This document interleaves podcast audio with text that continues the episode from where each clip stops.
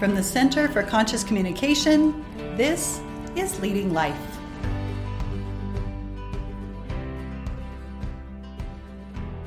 Hi everyone, I'm Stacey Carruth, the founder of the Center for Conscious Communication, and this is Leading Life, a podcast spotlighting women business leaders who are making a difference, following their passion and challenging the status quo. Today, my guest is Sam Harkins from Lee Brennon Charles.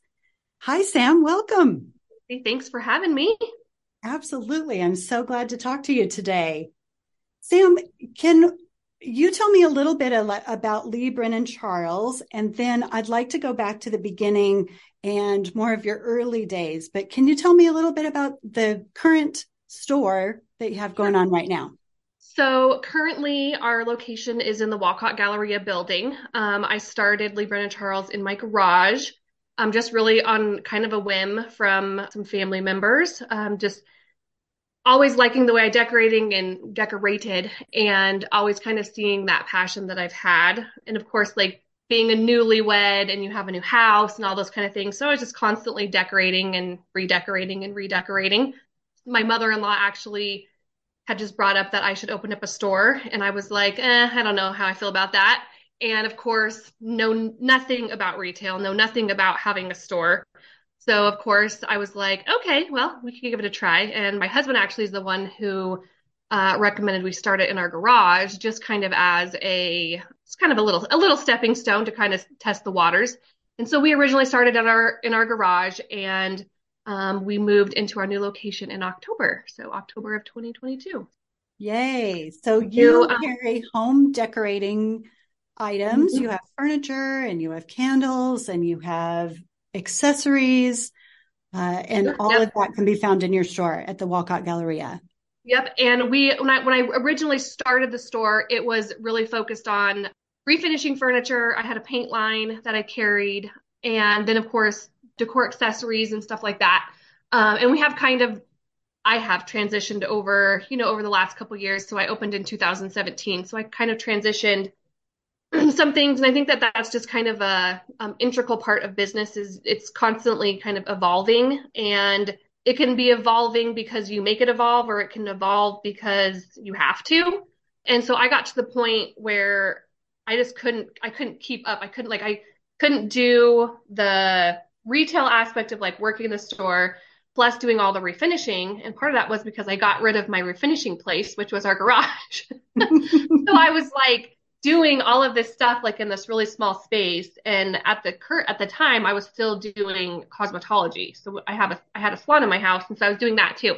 So it was just a lot. And so I learned very quickly that it was not sustainable to do all those things. So that's kind of how it started. And then I have evolved more into giftable stuff, and I do have decor, and I do have some pieces of furniture, um, but like kind of as right now as it sits, our biggest thing is candles and wax melts and our kind of scented products. Um, so candles, wax melts, room sprays, perfumes, reed diffusers, all that kind of stuff. So we make um, all of that in-house. Um, if it has Lee Brennon Charles Candle Co. on it, that's all made in-house. Um, and then, of course, I've, since I've been down at the Galleria, I've definitely more leaned more into the gift-giving stuff, mainly women, women-based gift giving stuff that just really panders to pampering women. Um, I brought in some clothes, um, not a lot, but just a little bit.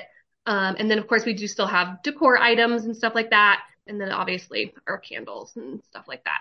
Well, lovely. I can say it is a beautiful space, a space that just feels good when I walk in, and I just love to hang out there. So I've, I just Thanks. so appreciate your whole style, your whole vibe. There's definitely a, Um, some kind of some sensory things there, like how, how it makes you feel, what, how it smells when you walk in. And I kind of do talk about that a little bit on my website about scent memories and how, I mean, they can be good, they can be bad. And uh, there's definitely a, an emotion that's evoked when you walk into some place, and you kind of, all those senses kind of hit you at the same time. Well, it's working for me, Sam. It all is good. So let's go back just a little bit then. Actually, let's kind of go back back to the beginning and talk to me a little bit about where your decorating love started. Well, you know, like, I guess I wouldn't really have ever like pinpointed that out for myself, but like, as I've kind of worked through this process of having a store and just having the type of store that I have that is, you know, kind of home and decor based, Um, I do recall as a child that I was constantly rearranging my room, probably weekly. Like I would move furniture around. I would be like, Mom, I want to paint my room a different color or whatever. So I do, I mean, I do recall that being a very intricate part. And I've always, um, I've always liked pretty things. I've always liked things to be decorated.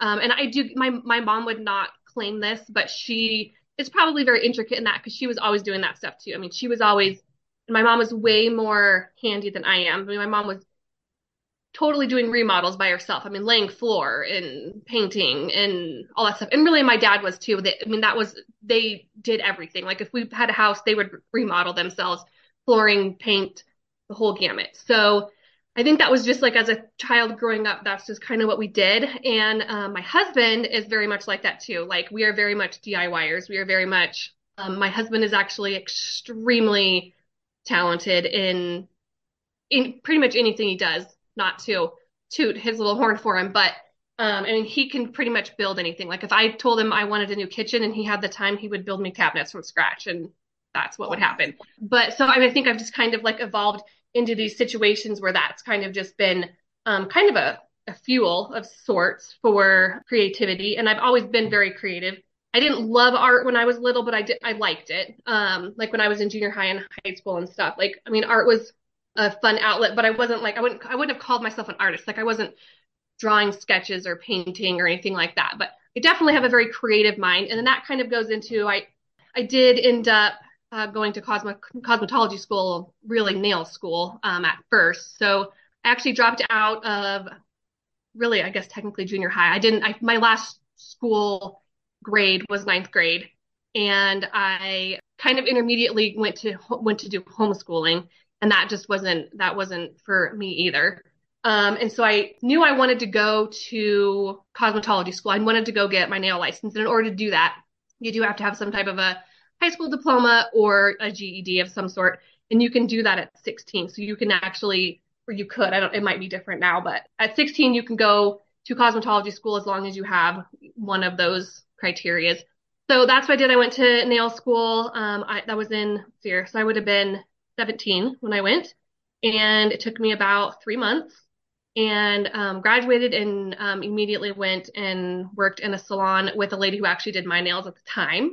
And I feel like that kind of goes hand in hand just because it's also a creative thing. Nail artistry is definitely a creative outlet um, when you get into that, just the nail art and some of that in general, just really actually sculpting nails is an art form as it is anyways, um, and can be very difficult. So, I mean, I've kind of just always kind of been in this like creative outlet. And um, so I think that that decor thing just kind of plays into that. And I wouldn't call myself a designer by any means, but I do love making spaces look good. And I love making them look good for minimal, like not, you don't always have to go out and buy, you know, Pottery Barn stuff or these really super expensive pieces.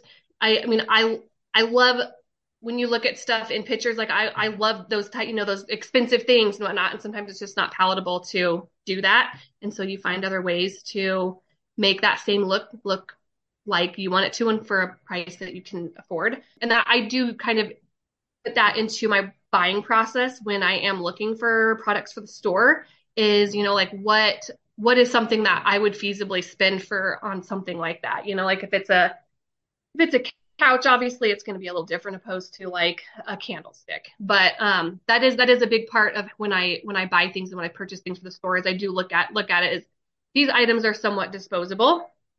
And is it something that I'm going to want to keep for forever? Is it like an heirloom piece that I'm willing to spend a lot of money on? Or is it something that I'm like, mm, probably something that I'm going to be over with in, you know, a year or two, and I'm going to be looking for something else. So, and making sure that that value is still there and that it's still good quality.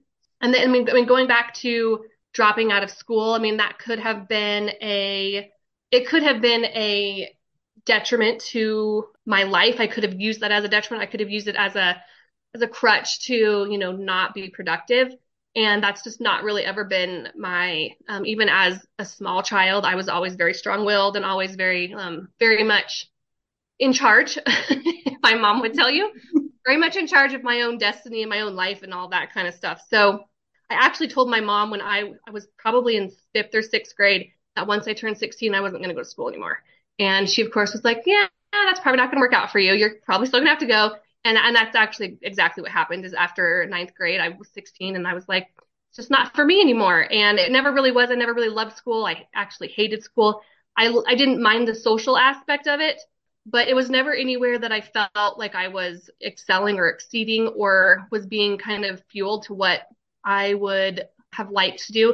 And I do see that in my kids a little bit. My oldest one especially, who's about that age, sixteen, and, you know, they're kind of seeing that the school system is not necessarily not really preparing them for what's to come and not really kind of honing in on maybe their specialties. And um, I definitely, I kind of always felt like a fish out of water at school. Like I never, I don't, can't really say I didn't really ever feel like I felt it, felt like that I was in, but I just always felt like it was, that there was just something missing. Like there was something intricate missing to the school process for me that was leaving me um, unfulfilled, I guess maybe.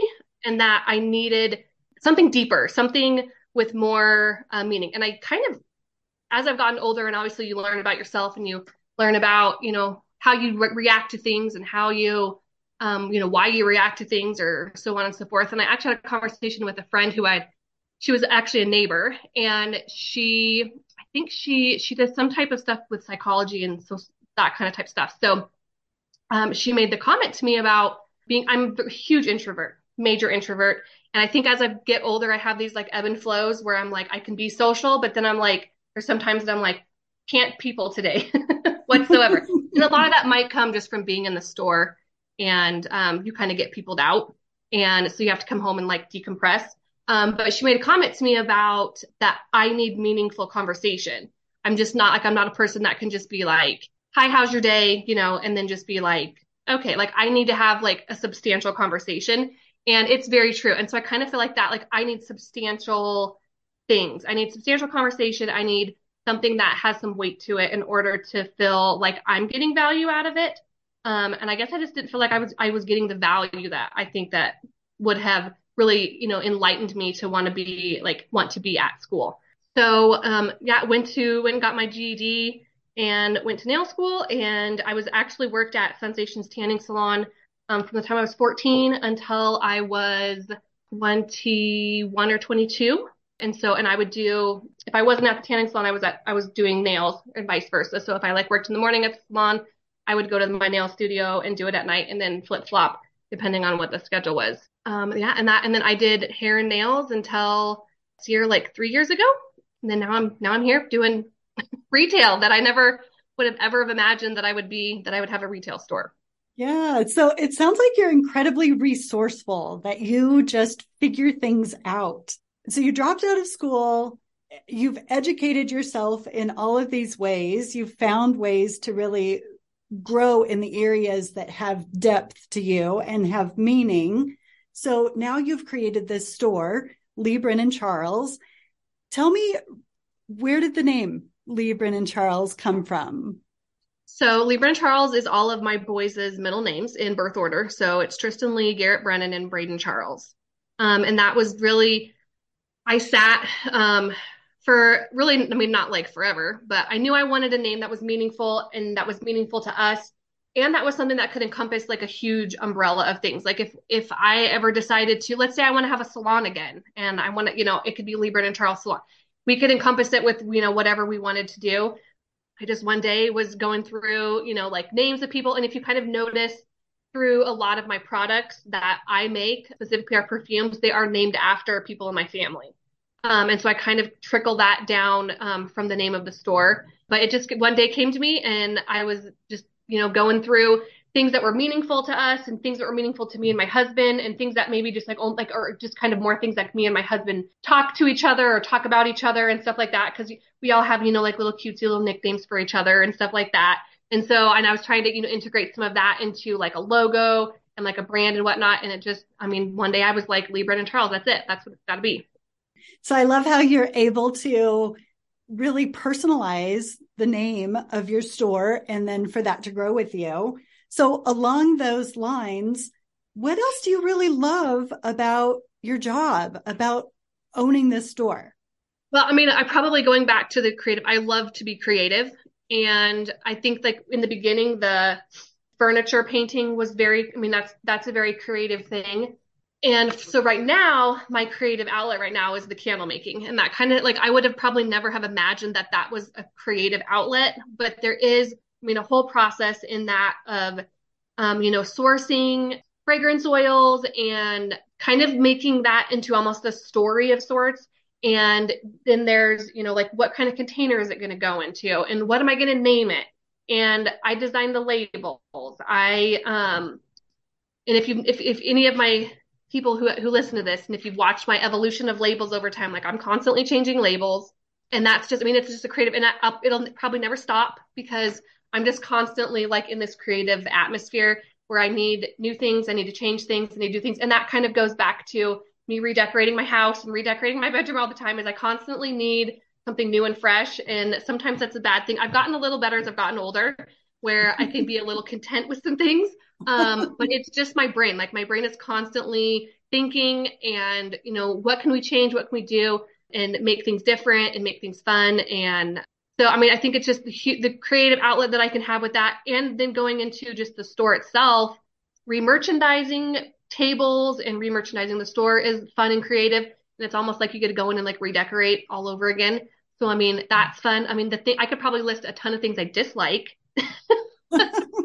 Paperwork would be one of them, but you know, like j- just that, that creative outlet for me is um, probably the most fun. And of course the customers, I mean, you build relationships with people that you probably would not have otherwise. I mean, I probably would never have even ran into, you know, some of my customers that come in on a regular basis, and that's super fun. And now that I have the store and I have people that kind of help me out, I have a virtual assistant that helps me out through my website and through my email, my email list. And then I do have a couple of friends that help me out in store. And that's been, um, for right now, has been kind of a fun thing to just kind of work with people in that kind of position where they're kind of helping me like lead the direction that I'm trying to go. I think that that is a new challenge, but kind of a fun challenge, and kind of a, something that's, that's, that's kind of fulfilling, because it, I, you know, I'm seeing people that they believe in what I'm doing. And so they're like, you know, willing to help me, and they're doing it a, better than what I could do, if that makes sense.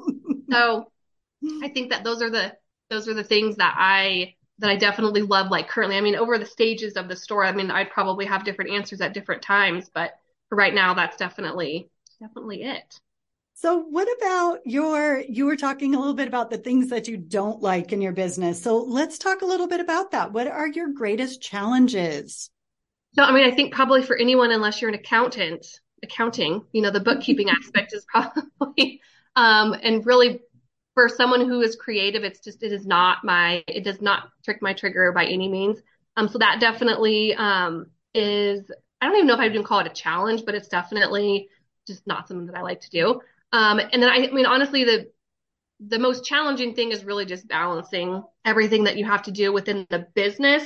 Um, and then you have to get outside of the business and, you know, how are you successfully being a mom? How are you successfully being a wife? And um, retail will suck the life out of you, and it will encompass you. It can feel very overwhelming. It can feel very much um, like the world is crumbling in on you, because you are, I'm sourcing products, I'm making products. I'm, there's a huge mindset behind, like, you buy something, you're like, is anybody going to actually buy this? Is anybody going to like this?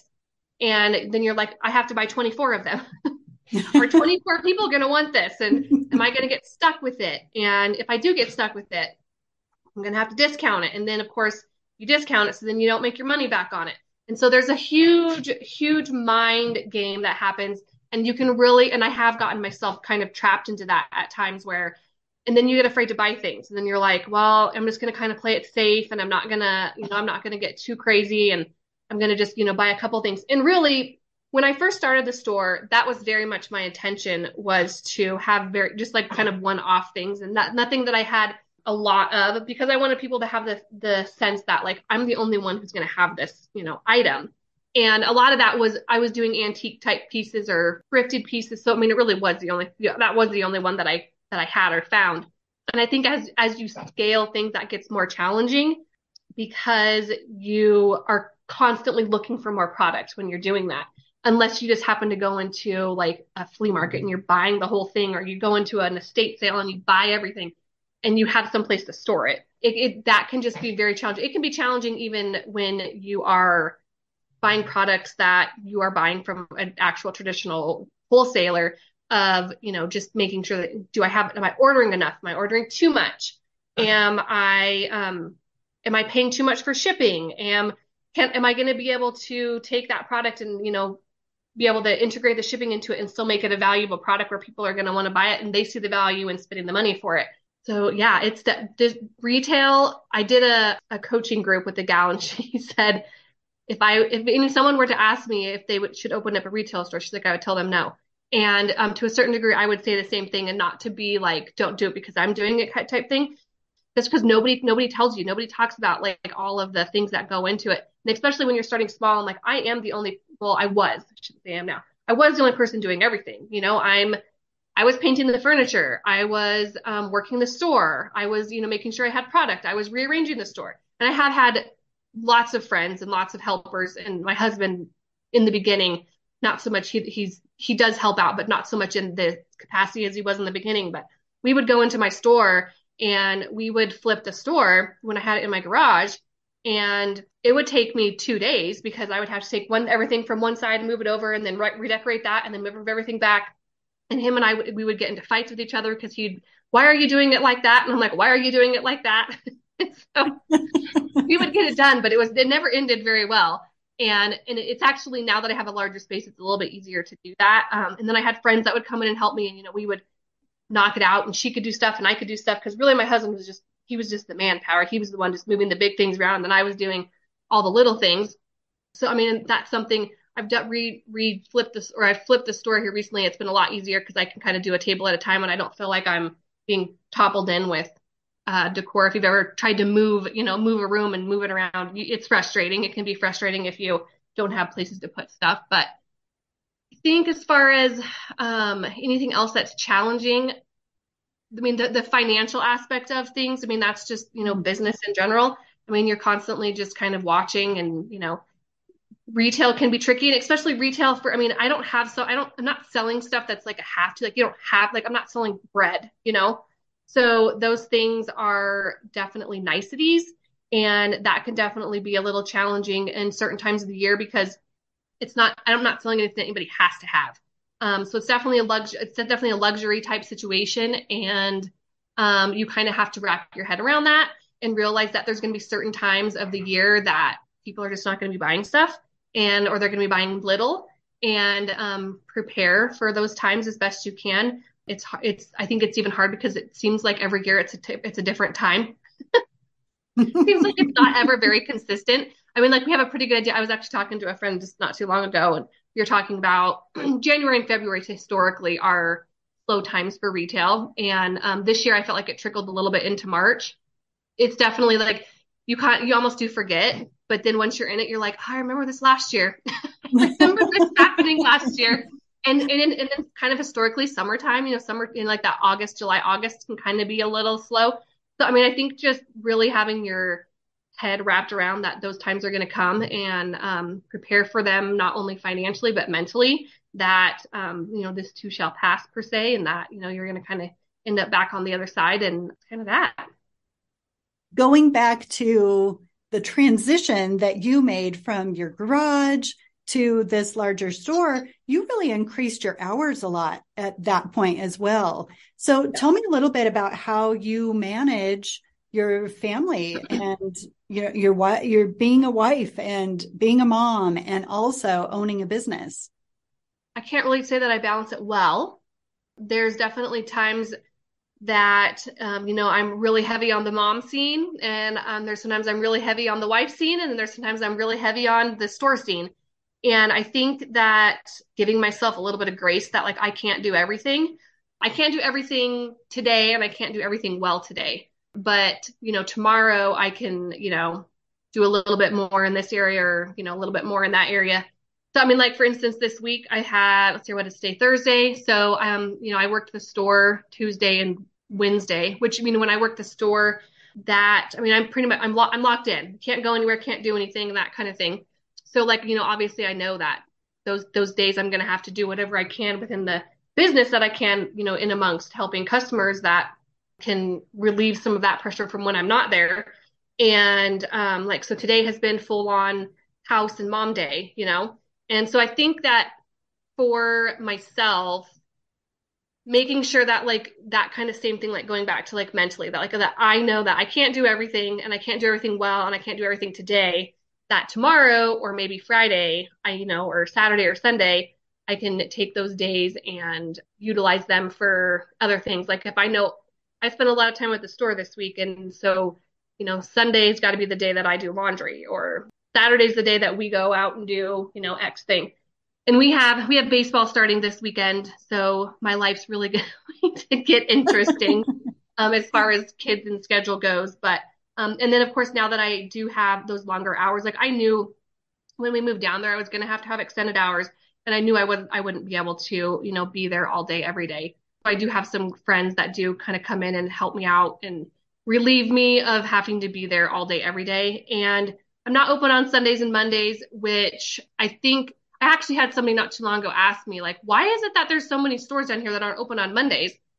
And it's, I mean, in my opinion, maybe I could be wrong, but, um, you know, Saturday's the day that you most likely want to be open. And we would still like a weekend. So, you know, like Saturday or Sunday, Mondays are kind of our weekend. And it could go back to just being a hairdresser. And that was historically, hairdressers normally don't work on Mondays. I don't know why, just that's how it is. Probably very similar just because they, you know, they work on Saturdays and they still want a, a weekend of sorts. So that does help, because then I do have at least one day during the week that I can get, you know, something done. But, you know, like, so now that my store is in the, the Wolcott Galleria, and we are part owners in the Wolcott Galleria building. Um, and I do do um, a lot of the building management. So that's added kind of another layer of things onto the plate a little bit. It has been kind of a wild week um, this week, and usually every week. And then some, then there's like one week that like nothing happens. And I'm like, oh, this is what it's like to be like even keeled. And then the next week is crazy. So I mean, I just, just kind of rolling with the punches of sorts, and just knowing that I, that I, that I can't do everything all the time, and that I have to kind of take it a day at a time. And that's kind of what my husband will be like, what are you going to do today? And I'm like, I don't know. I'll just find out at nine a.m. when things start calling or getting emails. We'll just, you know, See what happens, see what the day throws at me. That's kind of how I roll sometimes. It sounds to me like you have learned a lot in the years that you have owned your own business. And I wonder then if you can give one piece of advice to someone who's considering starting a business, what would that be? As much like this is probably going to, like, if my husband heard this, he'd be like, you're such a liar. But honestly, really kind of investigating and really talking with people who are doing it and asking them what their struggles are. And my, I think that like, if I would have really went in and talked to, to some people who are doing retail, I probably, I probably wouldn't have done it. Maybe I'm kind of strong headed. So maybe not. So, and I'm not saying that to like discourage people, like, but just know what you're getting into, like know what it entails and know what you have to do in order to like jump those hurdles. And I think that just being like being a little bit more aware of what um, possibilities will come down the road and what how things can change. And probably most definitely being pliable, like be willing to shift if you need to, be willing to, you know, move her to a different arena, or, you know, maybe you're selling this thing and it's not selling. And so you have to pivot to selling something else, and don't be afraid to do that. Um, and don't be afraid to, you know, kind of reposition things. Um, I remember in the beginning, I I was like very adamant about, you know, like if I was going to be open hours, like these are the hours, like, you know, don't be closing, because there's definitely I've there's definitely been businesses um, that I've that I've been to. And, you know, one day you go there one day and they're closed. The next day they're open, and then you go back the next day and they're closed. So you're never really there's never there's sometimes sometimes not some consistency there. And so I was like very adamant, like, if you're going to be open, you're going to be open. And, you know, unless and I used to say, unless if I'm sick or dying, I won't be here. And that would be the only time that I would not be open, or if something was going on with one of my children. So I think that with that kind of being said, like there is, you, you have to have some kind of malleability with that, but still kind of sticking to like kind of some values and some, I hate to say a business plan because I'm anti-business plan, but, you know, like sticking to like, you have like an idea of how you want things to go and sticking kind of to that.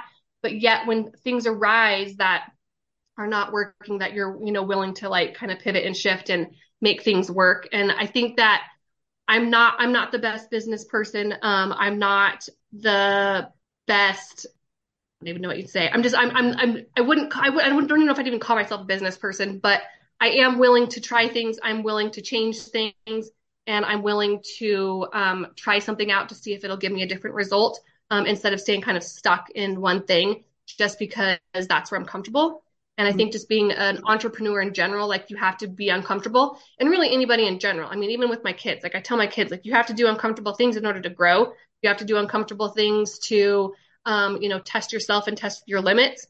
And that never changes. You will, you will have that throughout your whole life. It's, if you're, if you're constantly challenging yourself and constantly um, doing things that make you uncomfortable, that's the only way you'll grow. And that's the only way you'll, you know, evolve into other things. And that I think is, It, it stinks that sometimes to do that because it's painful and it, you don't always get the results that you want. But as you kind of get down the road, you'll be like, okay, well now I understand why, why that, why, why that happened like that, or why that, you know, was so challenging, and I've learned so much from it, and now I can combat it, and it's not a big deal anymore. So, well, Sam, I think you're walking your talk. I think you do a lot of well, things that are uncomfortable and learn from it. And just your whole life looks like just a lot of being willing to take those chances. So I really appreciate you being here. I always love to talk with you. Thank you so much for sharing your insights and some about your store and your life journey. I just am so grateful. You are so welcome. Thanks for asking me. It was a pleasure. Sure. Anytime. Right. Thanks so much. Take care. Thanks. Bye. Thank you for listening to Leading Life, a production by the Center for Conscious Communication, hosted by me, Stacey Carruth. I'd like to thank Ty Pierce for his artwork and technical guidance. If you haven't already, make sure to follow Leading Life on YouTube, Apple Podcasts, or Spotify. And if you enjoy the show, leave us a five-star review on Apple Podcasts. Thanks for listening, and catch you again next time.